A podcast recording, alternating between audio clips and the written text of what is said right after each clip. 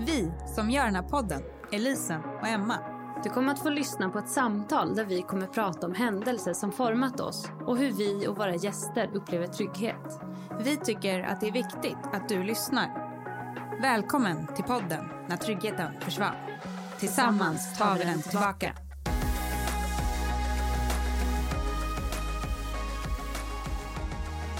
Det här avsnittet spelade vi in i början av maj i år 2020.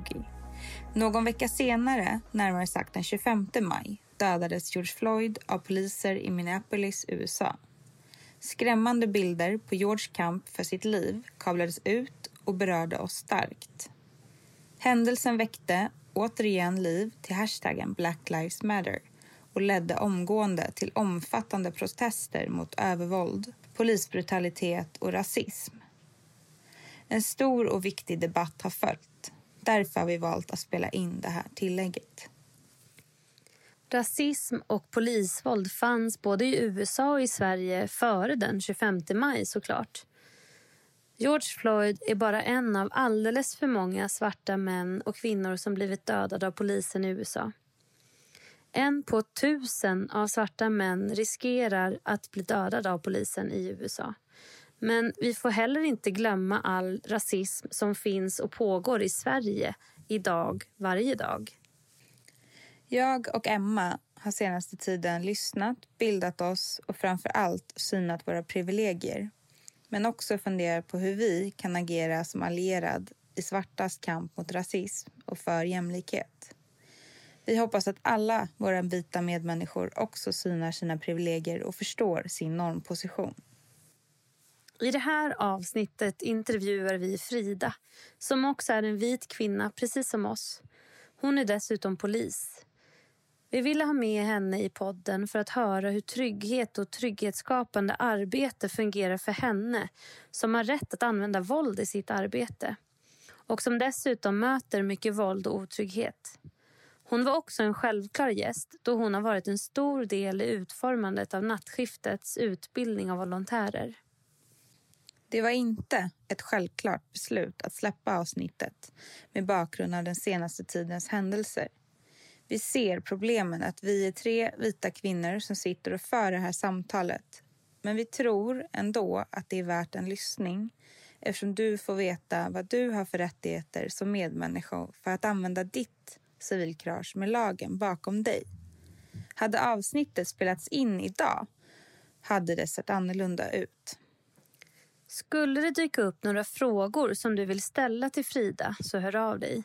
Skriv dem till oss på sociala medier, kommentera på inlägg eller skicka ett DM på Instagram. Med det här sagt hoppas vi att du också tycker att samtalet är intressant.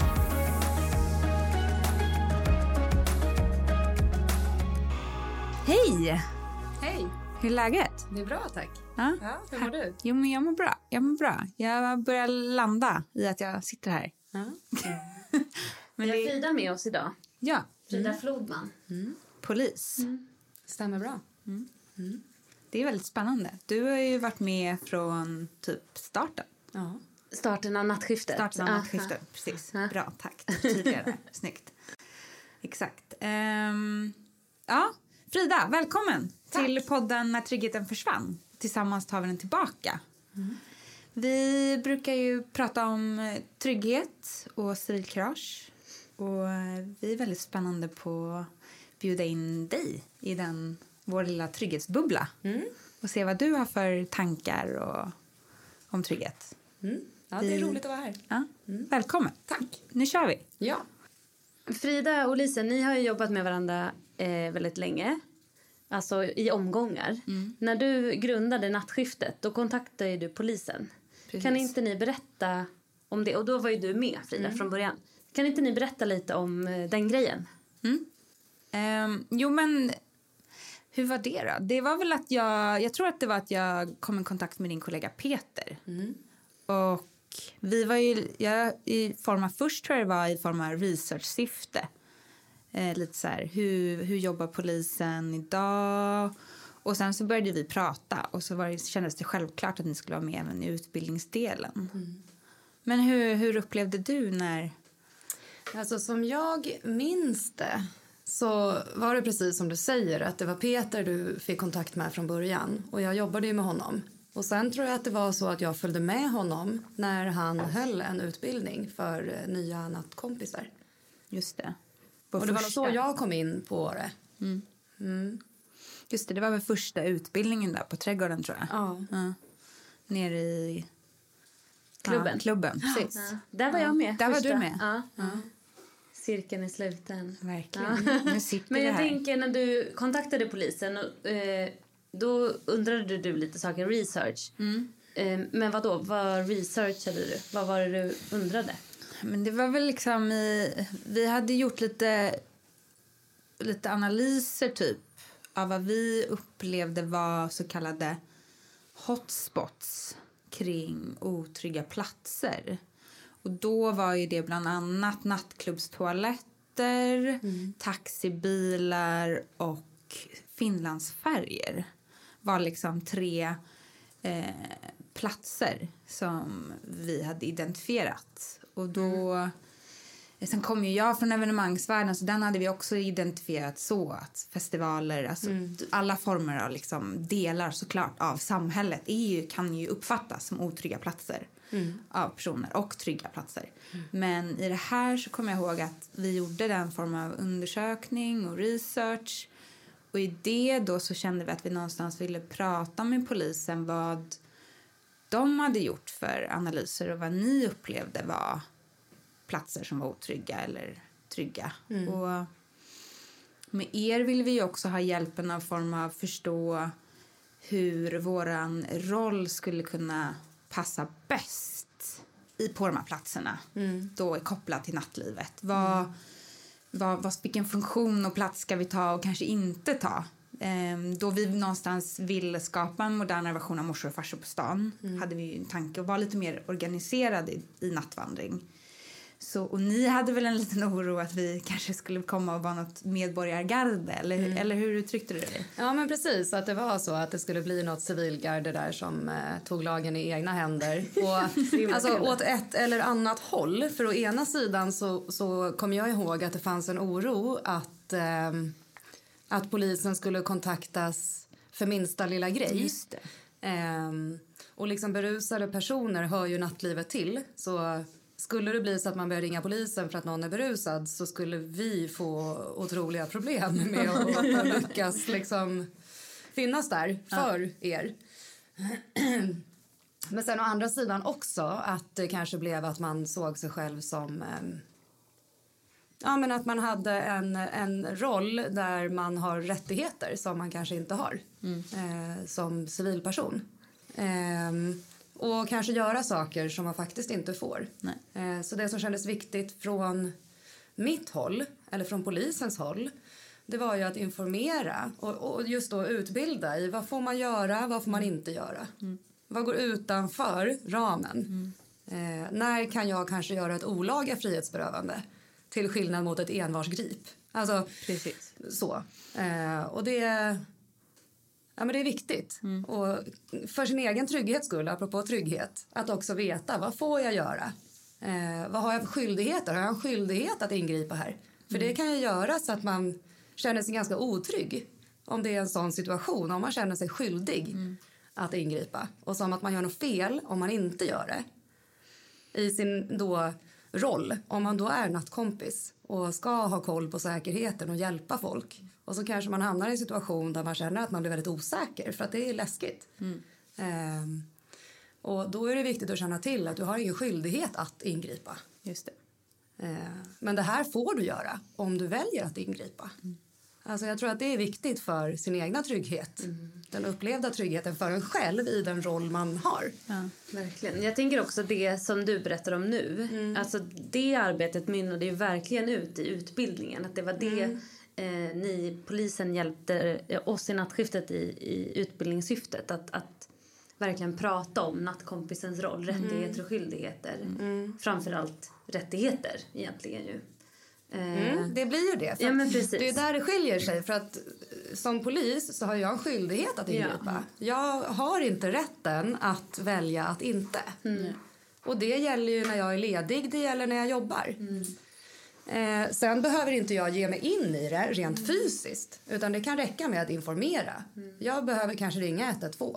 Jag behöver kanske se vad som händer. Men jag får inte gå därifrån alltså, och inte göra någonting om det är en situation som, som polisen behöver agera på något sätt i.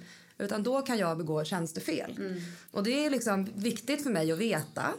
Men det är, också, det, det är ännu viktigare för någon som inte har det ansvaret att veta att man faktiskt inte har det ansvaret. Nej. Förstår ni vad jag Nej, menar? men precis, verkligen. Och där, där snarare kanske det handlar om civilkurage och vad du är trygg med att göra Ja. eller inte trygg med Ja. att göra. Mm. Så det har varit, alltså jag tycker verkligen att det har varit så otroligt fint eh, hur polisen liksom integrerats i utbildningen och de delarna. Och de delarna har ju varit så otroligt viktiga.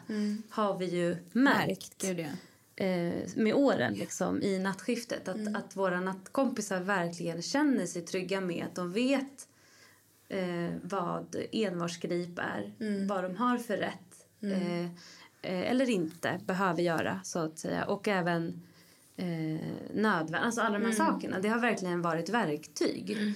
Och vi har ju nattkompisar som har använt sig av envarsgrip tack vare att de fick lära sig det på utbildningen. Och Ja, hur vad man gör och sådär. Så att det är ju, Flera gånger faktiskt. ja, det är ju mäktigt i så här med facit i hand typ. Och som har lett till alltså, domar och liknande. Så att det har ju varit ett superviktigt arbete. Det är jätte, jättebra. Och det där tror jag är viktigt att få ut mer i samhället. Vad, vad har man för rättigheter som medborgare om man ser ett brott begås? För att det här med civilkurage och våga ge sig in, mycket handlar nog om okunskap. Vad får jag göra i den här situationen?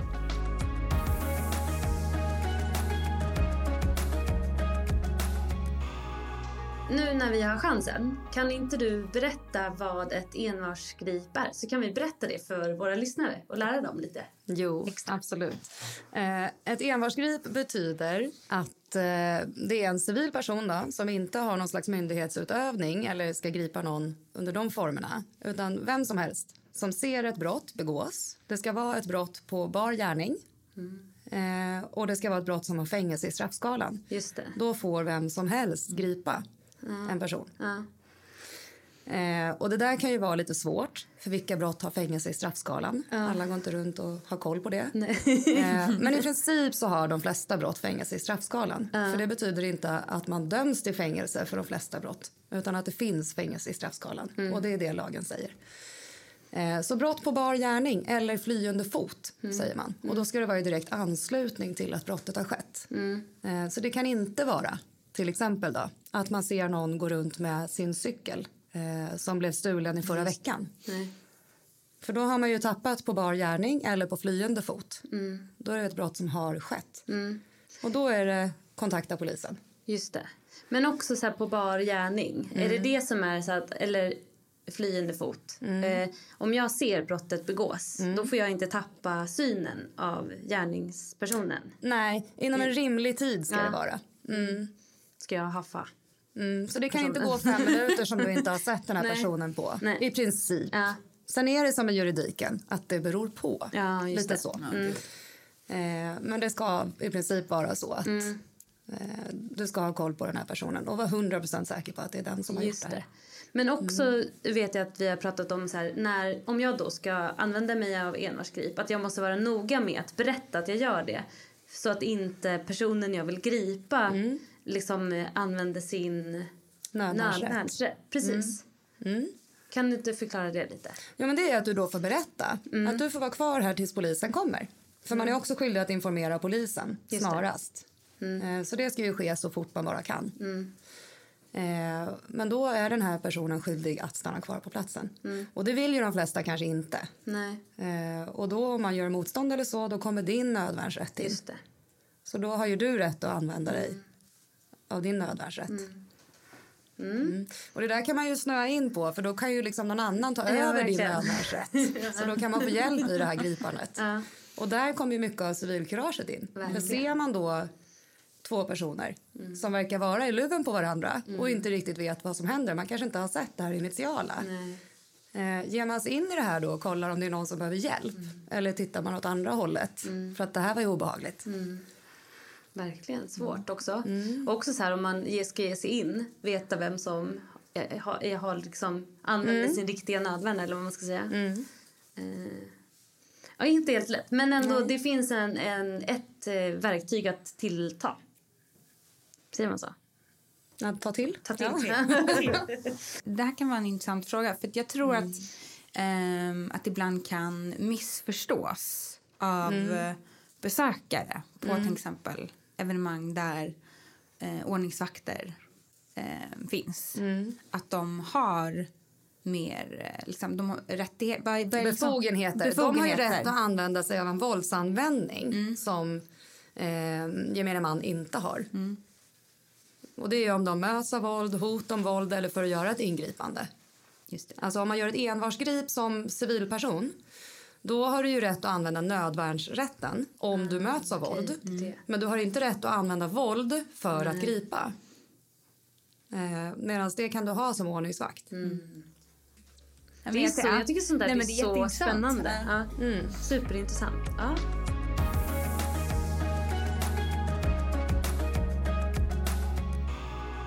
Nej, men Frida, vad finns det för saker som polisen, lagstiftning kanske, som vi skulle kunna använda oss av för att skapa trygghetskultur eller använda vårt civilkurage som vi har rättigheter till att använda? Mm. Jag tänker där att det är väldigt viktigt att känna till det vi precis har pratat om. Eh, nödvärnsrätten var vi inne på också. Just det. Att, att det är en väldigt viktig sak. För jag tror att när man vet att man har rätt att skydda sig själv eh, då kan det också vara lättare att våga ge sig in i en situation som man känner sig obekväm med. Men om det blir en risk att man är orolig då för att själv kanske inte har rätt att försvara sig om man möts av våld. Eller om någon annan möts av våld och man inte tänker att det är jag som möts av våld. Alltså om man ser en person som blir slagen. Att ge sig in i det gör ju så att det kanske blir en risk För en själv. för en själv att hamna i något och där kanske man är orolig att begå ett brott eller bli utsatt för brott. Eh, Så där tänker jag att nödvärnsrätten är viktig att känna till och att man har rätt att överta någon annan nödvärnsrätt. Så om någon inte är förmögen att försvara sig då har man rätt att försvara den personen åt den. Just det. Är ni med? Ja, vi är med. Mm. Och det tror jag är viktigt att, att sprida det, att känna till det. Just det. Att man har rätt att ta över någons nödvärn. Och Ja. vad kan, hur, Men Alltså du får hjälpa en annan människa som är i nöd. ja, men precis. Ja. Sådär. Lätt. Men själva nödvärnsrätten, den går ut på att man får eh, använda så mycket våld som behövs? Eller? Ja, egentligen så är det så. Alltså, det där är också en skillnad mellan polisen och mellan liksom, civilpersoner. Um, gemene man får använda så pass mycket våld som, som krävs. Eh, det ska inte vara uppenbart oförsvarligt. Nej. Uh, Medan polisen får bara använda det våld som krävs. Mm, just. Alltså om man säger. Men att våga kliva in i en situation som kanske känns lite läskig. Ja. Att man vet att nej, men jag har faktiskt rätten att göra det. det. Ja. Det tror jag inte alla vet om. Nej. Nej, men det tror inte jag heller. Utan då kanske man är orolig istället att ge sig in i ett bråk. Och så blir man en av dem. Alltså om polisen kommer dit. Att då kanske man jobbiga- springer fast man inte har, man har gjort något jättebra från början.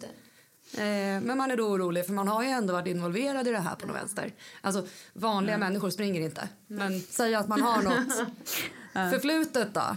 Alltså som gör så att man tänker shit, Ja, ja, ja. nu kommer polisen. Eh, det här ser inte bra ut. Då är det jätteviktigt för oss att man kanske stannar kvar, förklarar vad man har gjort. Det kan ju hjälpa oss i att utreda eller förstå händelsen som har startat. Än att råka bli misstänkt för någonting där man egentligen har gjort något gott. Ja, och sen kan det hända att man blir misstänkt. Ja. Men att det läggs ner när man får en helhetsbild. När polisen får en helhetsbild. Aha, okej. Men då har ju den här personen inte begått ett brott. Och då kommer den misstanken läggas ner.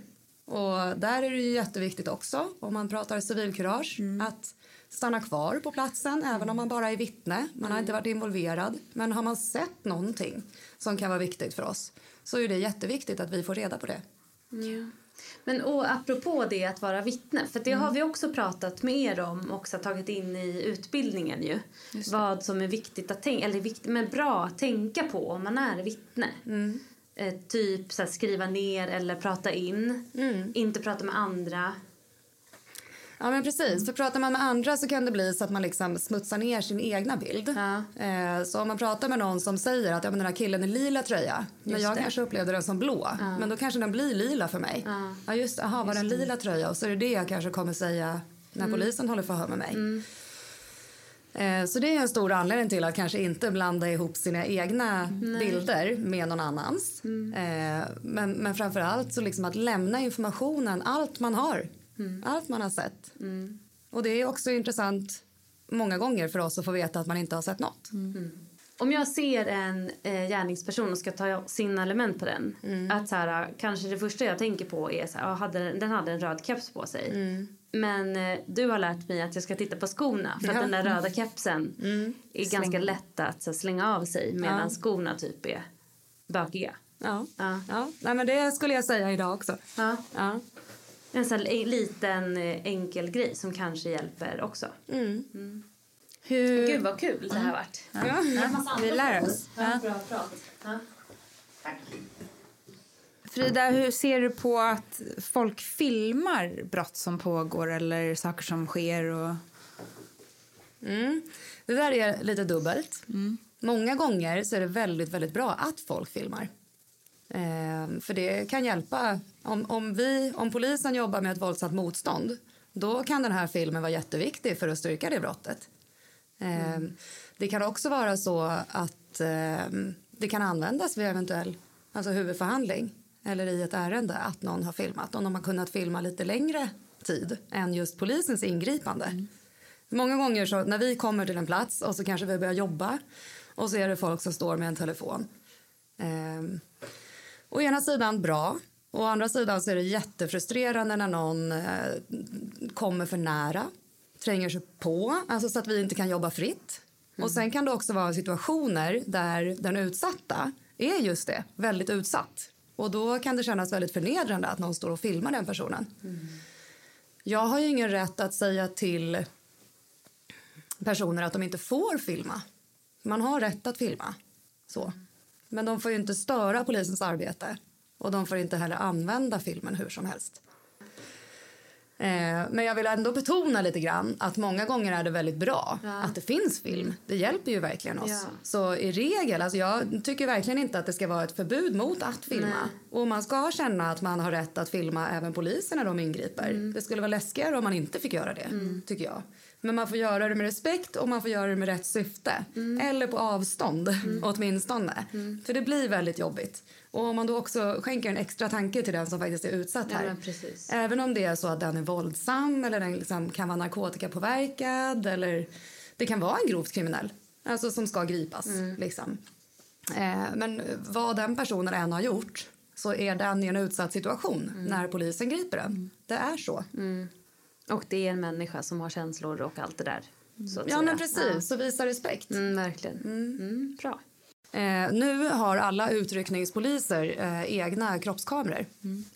Så nu har man en Just kamera det, på sig som man då väljer att sätta på eh, med ljudupptagning. Den ska vara på vid varje ingripande, men sen att man också kan sätta på en ljudupptagning.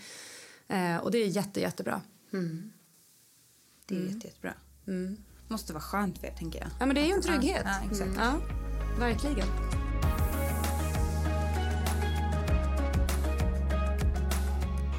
Vad är eh, trygghet för dig? Kanske mer i din yrkesroll. Mm. Eh, I min yrkesroll så är, är mina kollegor en jättestor trygghet. Eh, att veta att jag har dem bredvid mig eh, och att veta att vi, vi hjälper varandra. Hamnar vi i en situation så litar jag på dem fullt ut. Ehm, och sen, sen är det ju en trygghet att jag vet vilka vapen jag har och ja, kunna använda mig av om jag hamnar i en sån situation där jag skulle vara tvungen att göra det. Ehm, det är nog det jag skulle säga framför allt. Sen är inte det det viktigaste jag har. Nej. Eh, det viktigaste jag har det är ju hur jag kommunicerar. Kommunikationen. Eh, alltså. kommunikationen, hur jag pratar med folk. Eh, för att antingen lugna ner en situation. Eh, att jobba lågaffektivt. Eller så beror det väldigt mycket på hur jag beter mig för att få igång en situation. Eh, så det är eh, det viktigaste arbetsredskapet jag har, det är mig själv. Ja. Eh, men det där andra, att jag har vapen att ta till om jag skulle hamna i en väldigt utsatt situation. Det är en stor trygghet för mig för att jag vågar, eller ska våga. Mm. Som vi pratade om tidigare, jag har ju en skyldighet att mm. ingripa. Yeah. och för att våga göra det så är det en stor trygghet för mig mm. att jag vet att jag har saker som liksom. jag kan skydda mig med. Ja. Ja. Eller skydda någon annan med. Ja, Men, ja. precis. Men jag eh, tänkte så här, att dina kollegor är mm. eh, en stor trygghet. Och, hur, och så här, kommunikationen, hur du liksom är. Mm. Eh, men pratar ni om det? Hur pratar ni, du och dina kollegor? Pratar ni om såna saker? Eller? Ja, det skulle jag säga att vi gör. Alltså, efter nästan varje ingripande som vi gör så, så var det någonting som kändes som att det här kanske inte var så bra. Det mm. gjorde så att den här situationen blev mer stressig eller våldsam än vad den hade behövt att bli. Just det. Då pratar vi om det. Vad mm. hade vi kunnat göra annorlunda? Mm. Eh, och, och, samma sak om det, man har gjort något som känns väldigt bra tillsammans. Då kan vi prata om vad var det som gjorde det här väldigt bra. Vad fungerade? Mm. Så vi pratar väldigt mycket med varandra, mm. måste jag säga. Vad härligt. Mm, ja. mm. Sen är det en trygghet att jobba... Alltså jag jobbar ju i Stockholm city. Just det. Jag vet ju att jag har kollegor nära till hands mm. om jag hamnar i en situation som känns otrygg. Uh. Jag tänker att det måste vara annorlunda om man jobbar ute på landsbygden eller i större områden där man vet att om vi hamnar i en situation, om vi hamnar i ett underläge, då kommer det ta en timme. Och det det finns nog de som har flera ja, timmar verkligen. Eh, för att kunna få någon hjälp. Ja. Och då måste ju det påverka hur man jobbar ja. själv. Verkligen. För att till, till allra största möjliga mån undvika att hamna i underläge helt mm. enkelt. Mm. Hmm. Mm. Mm. Gud vad läskigt kände jag nu att vara en polis på landsbygden. alltså inte så här, eller långt ja. ut i skogen. Eller så här, där ja. det är jättelångt bort. Ja, om man hamnar på ett, ett jobb ja. där man behöver stöttning, ja. då är det nog det. Mm. Mm. Jag skulle inte vara en bra polis. Jag skulle vara så jävla harig. alltså. ja. Gud, nej. Ja. nej. Kanske att jag kan prata med folk, men... Mm, mm. Nej. Uh, hur behåller du trygghet i så stressade situationer? på jobbet. Mm. Eller kan man ens behålla trygghet? Jag tänker att jag hamnar i situationer som känns otrygga men jag måste ju mm. kunna hantera dem. Mm. Men jag går ju inte runt i varje arbetssituation Nej. och känner mig jättetrygg. Så, ja, Utan det, är ju situationer som känns otrygga. Ja. Där jag känner mig osäker, där jag undrar vart det här kommer bära hän. Mm. Men jag måste hantera dem. Ja. Jag kan inte fly från dem Nej. för att det inte känns bra. Nej. Och det i sig är nog en trygghet för mig. Ja. Att känna att jag behöver hantera den här situationen. Mm. Efteråt kan det här komma. Mm. Men just nu behöver jag jobba med det jag kan mm. och det jag har. Ehm, så det ger mig trygghet mm. att vara då väldigt starkt i min yrkesroll. Är det någonting då som är en grundtrygghet i dig eller är det någonting som i de typer av situationer liksom kickar igång? Eller kickar in kanske? Eller, alltså, ja. Nu har jag jobbat ett tag. Jag har jobbat nio år som polis.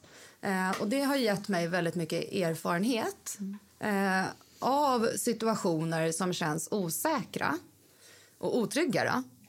Eh, jag skulle inte säga att jag går runt och känner mig otrygg, utan tvärtom. Eh, jag går runt och känner mig trygg eh, i min yrkesroll och privat. Mm. Ehm, men jag måste ju vara beredd på att det när som helst kan bli osäkert läge. Mm. Mm.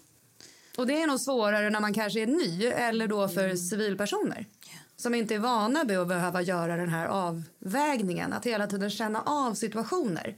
För jag vet ju att med personer som kanske är labila och som jag vet att jag kommer behöva omhänderta, alltså det kan vara olika saker som händer. Mm men om det är någon som är påverkad av någonting eller så, så kan det vara väldigt kraftigt skiftande i humör. Så bara för att det känns väldigt säkert nu så betyder det inte att det är om fem sekunder. Mm. Och det, det kan bero på väldigt mycket andra saker än mig. Mm. Alltså om någon är psykotisk mm. så kan vad som helst Hända. vara ett hot. Um, och, och den känslan måste jag hela tiden ha för att kunna känna mig trygg. Mm. Att du är beredd. Jag känna mig så trygg jag kan, Ja. ska jag säga. För att nej, jag, jag går inte runt och känner mig jättetrygg i utsatta situationer. Utan ibland blir det ju väldigt otryggt. Men, men det jag vet är att jag måste hantera det. Alltså typ att så här, eh, du inte har något val. Att det skapar trygghet. Ja, det gör det nog för Ja. mig. Mm. Och så tänker jag med civilkurage också. Att finns känslan av att oj, oj, oj, nu kan jag välja att inte se. Då, då kanske det är den lättaste vägen. Men har man en känsla av att oj, här händer det något. Den där personen ser ut att vara utsatt. Jag måste nog göra något här. Alltså då tror jag att det är mycket lättare att känna sig trygg med att göra något. Och börja fundera i tankebanorna, vad kan jag göra? Istället Verkligen. för att se att utvägen skulle kunna vara att gå därifrån. Och välja att inte se. Så det tänket borde ju vara hos flera av oss. Verkligen. Att ha Också, den grundtanken att man liksom agerar för att bara stå och titta. ja, att tänka hur ska jag agera, Exakt. inte ska jag agera. Nej, utan hur agerar jag? Ja. Eh, Men också så här, jag tänker, för att jag har ju eh, så otroligt stora problem att eh, eh, välja ibland.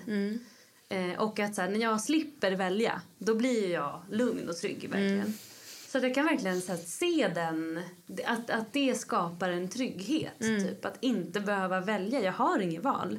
Då bara ta ut och köra. Ja. Det får vara... ja, det är väl den känslan jag Ja, försöker beskriva. Ja.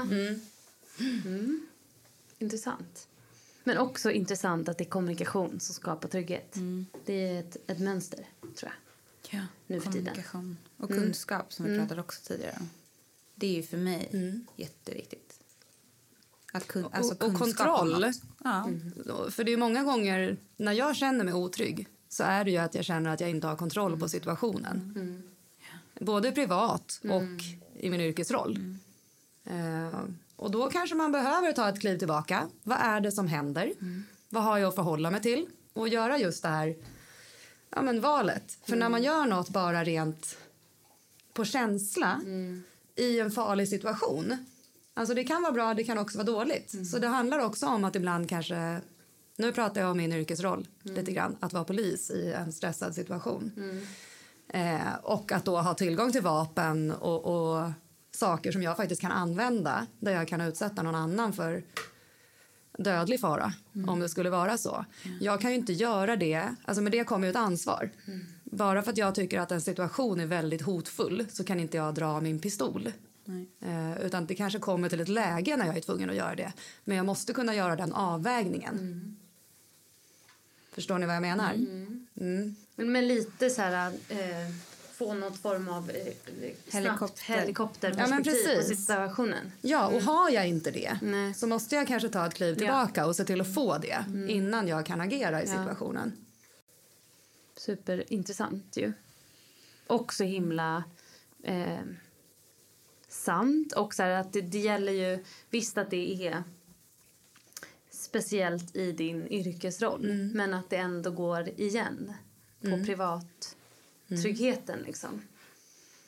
Mm, trygghet är mycket, men också eh, egentligen en och samma sak på något vis.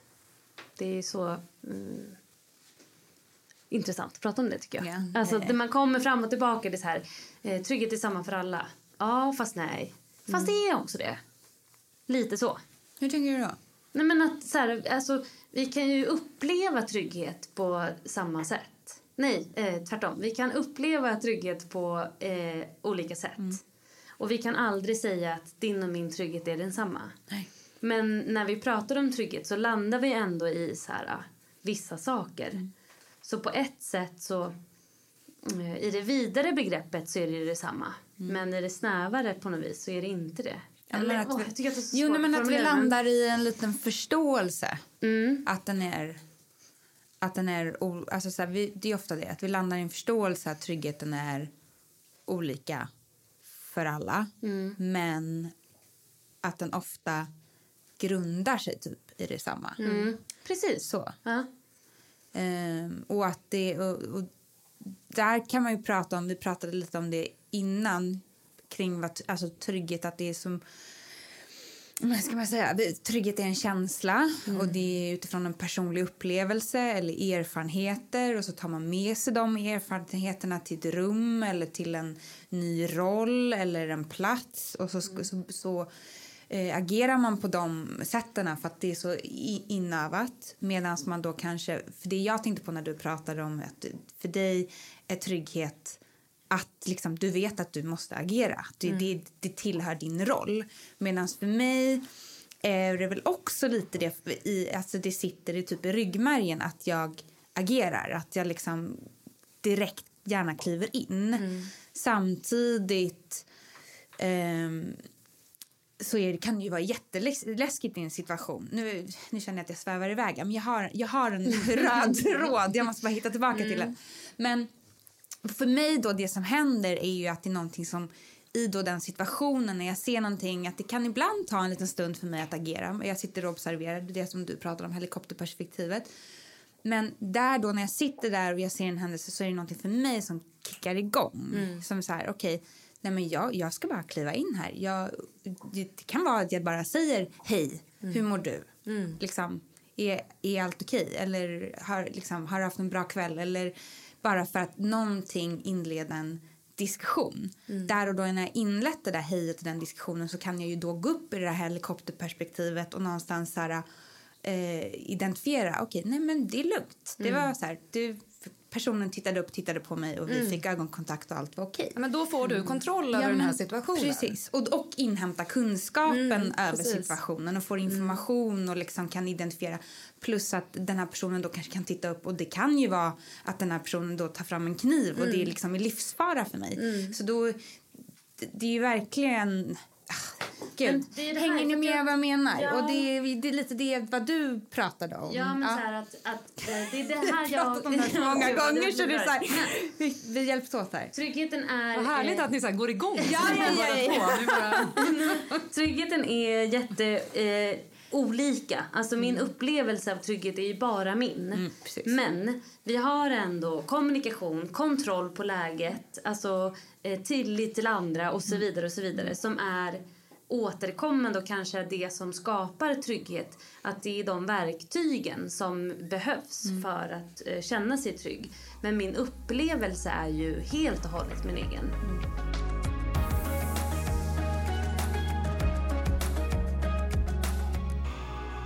Om jag ska få in polisen lite där igen så kan det ju vara många.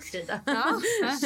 Kan det ju vara många kanske som, som inte känner sig trygga med polisen. Precis. Precis. Att många har ganska dåliga erfarenheter av polisen eller inga erfarenheter av polisen. Men att de kan känna att oj, det här är läskigt, jag står och pratar med en polis. Medan en annan som kanske har haft ganska mycket kontakt med polisen eller har andra erfarenheter eh, känner sig väldigt trygg när polisen kommer. Det är ju en jätteskillnad. Där tänker jag att det du pratade om förut, att du är ditt bästa verktyg, är jätteviktigt. Att hur du bemöter den personen. Som, Att du är medveten då om just det du sa.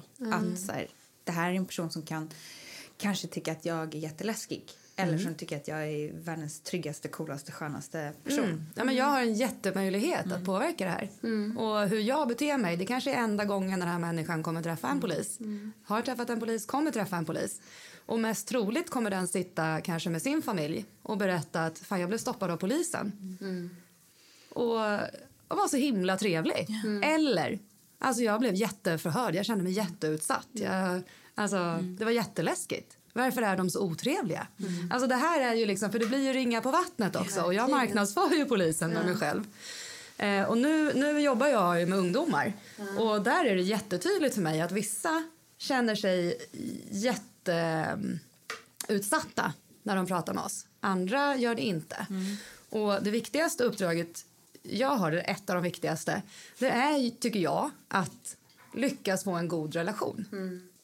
Och många gånger när vi säger hej då till varandra så är det med en kram. Även om jag har rapporterat en för något brott.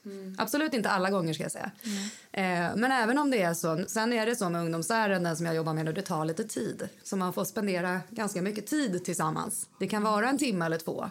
Och det är också en sak. Det kan vara lite svårt för någon att hata polisen i två timmar. När vi sitter tillsammans. för då blir jag en person.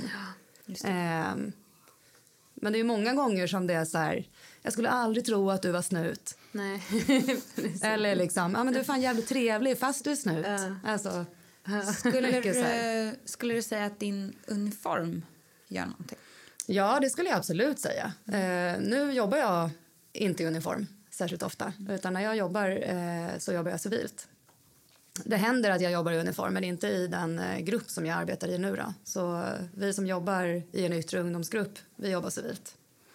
Eh, men när jag sätter på mig uniformen så är det ju mycket mer, då kommer ju auktoriteten med den. Eh, hur andra ser på mig.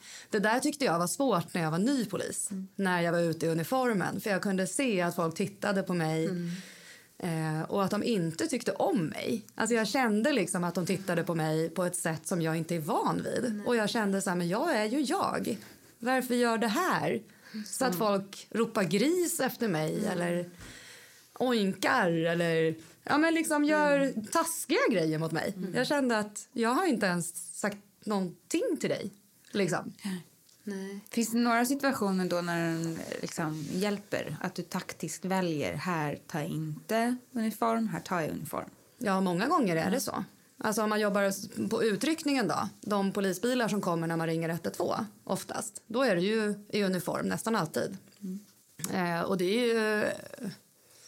Ja, men det är ju det. Med, med uniformen så kommer ju en auktoritet. Det kommer en, en roll. Det är polisen som kommer. Nu är det mycket mer Frida som kommer eh, när jag jobbar civilt. Och det är det vi vill åt lite grann när vi jobbar med ungdomar. Eh, ska vi till exempel åka och prata med någon ungdom i en skola då finns det till och med lite regler för att man ska vara civil. För att inte väcka så mycket uppståndelse och, och lite Ja, sånt. just det, såklart. Så att inte folk runt omkring får en eh, fördomar kring vad som har hänt. Ja, och lämnar man dödsbud, ja, då gör man det i civila kläder. Eh, det kan väl hända att det sker i uniform om man inte har möjlighet till det. Eh, att, att åka in och byta. Men annars så är det att man gör sånt i civila klädsel. För att man kommer närmre. Uniformen blir ju liksom ett skydd för mig som polis. Men också ett avstånd då mellan den jag möter.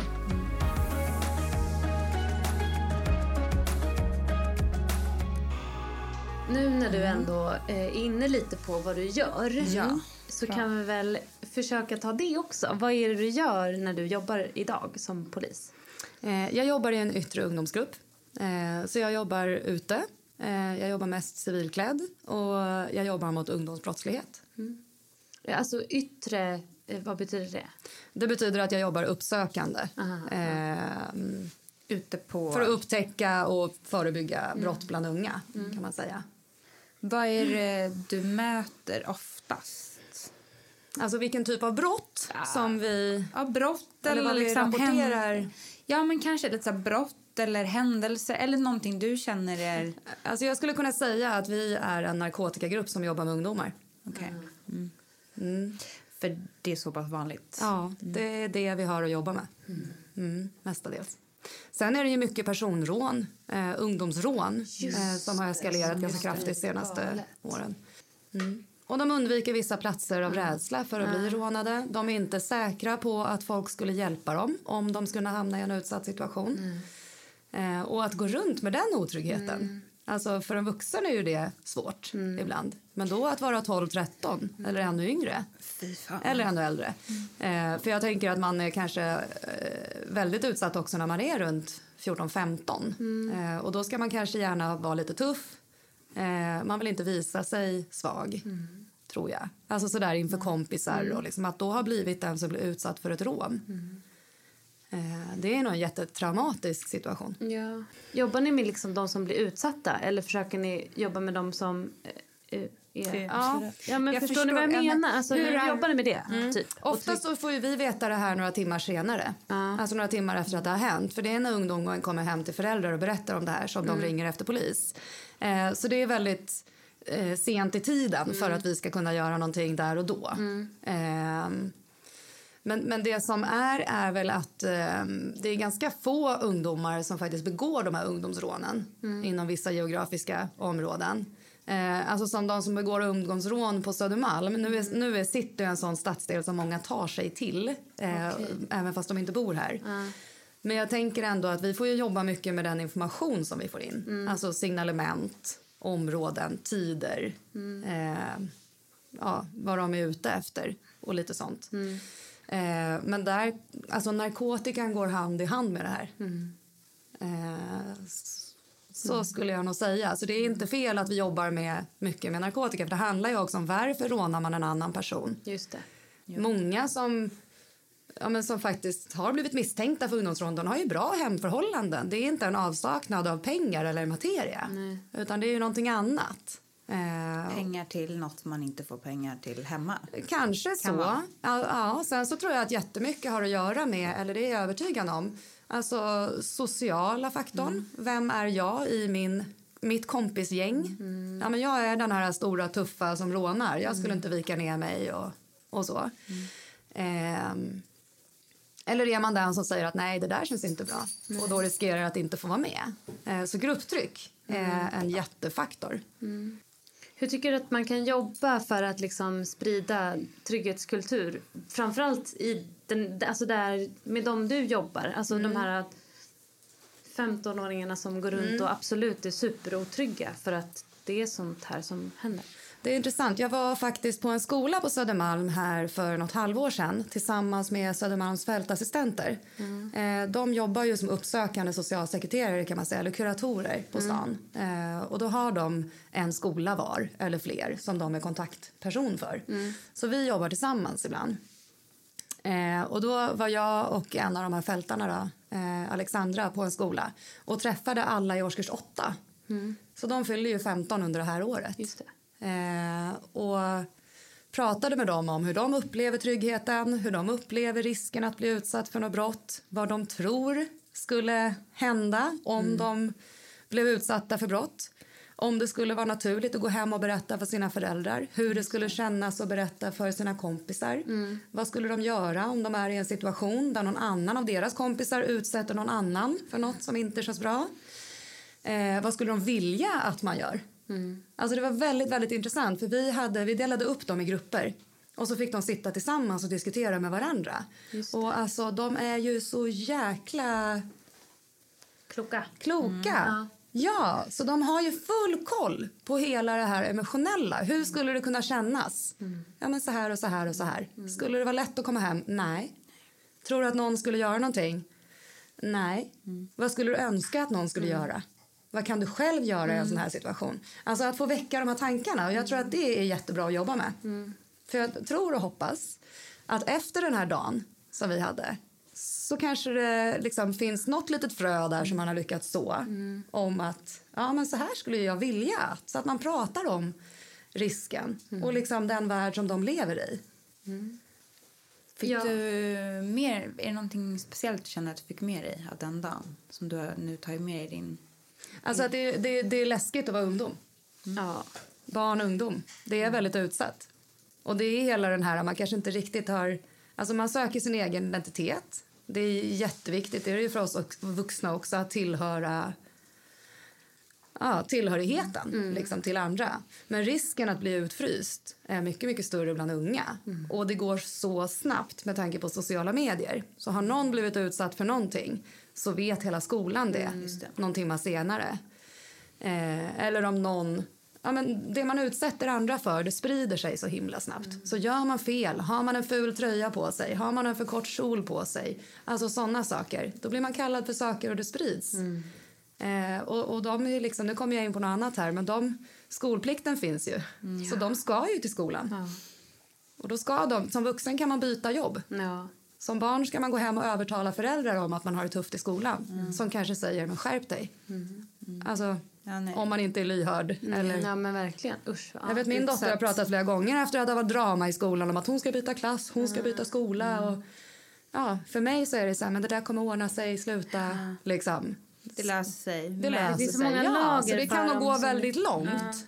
Och då har jag ändå en dotter som är väldigt bra på att prata med mig. Jag tänker om man inte har den relationen. För det, Verkligen. Ja, det är fan. så det tog jag med mig från den dagen, att man är väldigt utsatt som, som ung. Om vi tänker på trygghet i ett lite större samhällsperspektiv. ehm, hur tycker du att... Vad, vad behövs då för att skapa så mycket trygghet som möjligt? Alltså jag tror ju att, eller jag är helt säker på att känslan av att vi ser varandra och att vi bryr oss om varandra eh, är otroligt viktig. Mm. Mm. För det är det som ändå är, om jag går på stan och, och skulle bli utsatt för något så vill jag känna tryggheten att då skulle någon hjälpa mig. Ja. Och hur gör vi det då? Jag tror att genom att prata så här, Ja. det är jätteviktigt att nå ut med vad är viktigt. Ja, men som Lisen, du pratade lite grann om eh, generell trygghet. Alltså det kan vara olika för olika. Grund, grundtryggheten är ändå densamma. Att man vet att folk ställer upp för mig om jag behöver det. Och det vet ju inte alla. Nej. Och det är inte alltid så. Nej. Eh, men den känslan som många får ha att man ändå känner sig trygg. För många känner sig ju trygga. De som känner sig mest otrygga det är ju äldre kvinnor. Och de är som minst brottsutsatta. Ja. De som känner sig tryggast Just det, det är liksom unga killar. Och de är som mest brottsutsatta.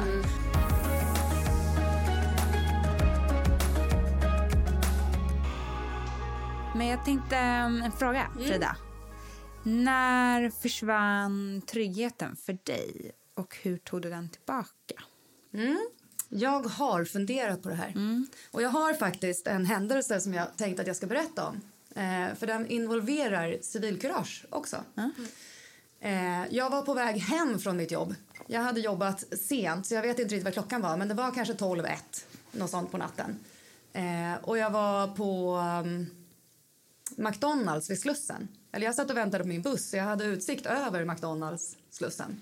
Och så ser jag två killar som bråkar med varandra. Och så ser jag att den ena måttar en spark mot huvudet på den andra killen. Och då ringde jag 112. Men jag visste ju, jag hade precis slutat mitt jobb. Jag visste att vi hade inga resurser att tillgå utan det var ganska tomt på polisbilar just den här natten. Eh, Men de skulle ju skicka en bil så fort de kunde. Men det här fortsatte, bråket mellan de här två männen.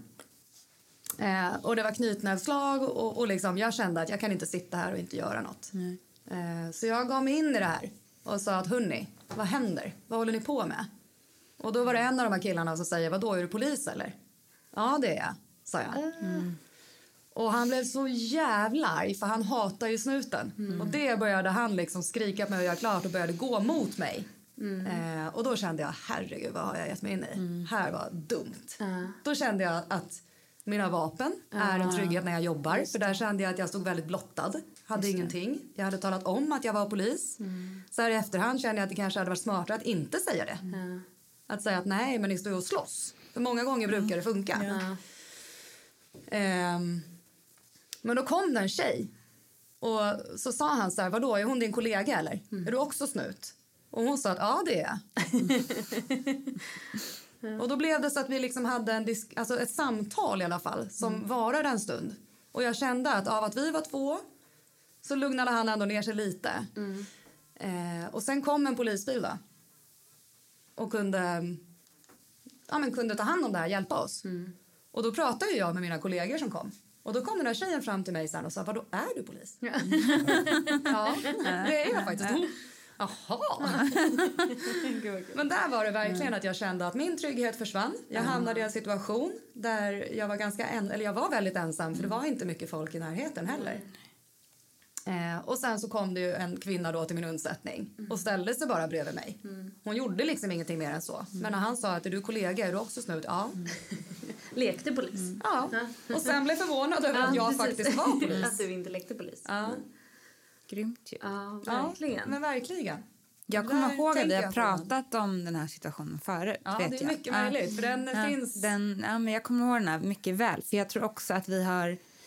Vi har, du har också tagit med den som ett förslag kring hur man kan agera i Mm. civilkurage som sen jag har tagit med mig vidare i utbildningen när du är, liksom inte har varit med Mm. kring hur man kan använda civilkurage att man kan ta hjälp av någon som är i närheten om Mm. man känner sig osäker i en situation och att den personen bara kan stå där och observera. Mm. Vara redo att ringa 112. Alltså vi så du har, det här har du också Ja, tillfört jättemycket. Du tänkte också. också på det? Ja.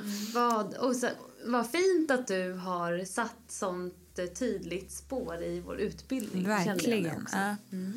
Ska vi avrunda? ja, men ja. Det Känn- känns, som en bra, det känns som ett, ett bra tillfälle att ja, avrunda. det är det verkligen. Ja. Ja, nej, Frida, tack så jättemycket Alltså, ja, superfint att ha dig med.